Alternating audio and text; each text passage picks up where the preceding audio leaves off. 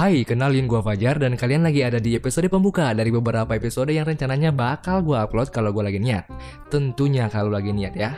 Tapi perlu digarisbawahi di sini adalah isi dari podcast ini adalah sesuatu hal yang gak penting sama sekali, kayak cuman sekedar curhat-curhat kagak jelas dari seorang mahasiswa yang udah lama lulus tapi nggak dapat kerja. Jadi kerjaan gue tuh sekarang tuh kayak kalian tahu gak sih kayak cuman uh, scroll-scroll job street atau yang apalah gitu platform untuk mencari pekerjaan lamar sana sini tapi kagak ada panggilan sama sekali wa jadi emang kagak ada panggilan jadi gue kayak nganggur gitu. Sementara teman-teman gue yang lain ya yang baru lulus baru baru ini itu udah dapat kerja padahal gue belum dapat. Jadi ya udahlah nggak apa-apa ya itu rezeki mereka. Oke lanjut lagi.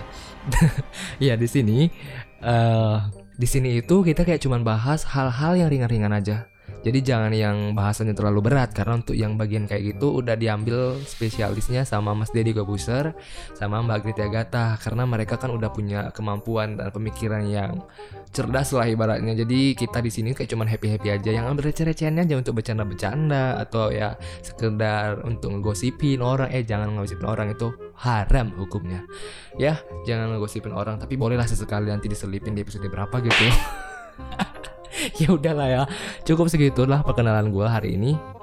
Semoga tidak dimengerti dan jangan diputar lagi kalau nggak mengerti. Karena sejujurnya gue ngomong apa pun gue nggak ngerti nih apa ar arahnya mau ke mana nih alurnya mau ke mana gue nggak tahu karena nggak ada skripnya.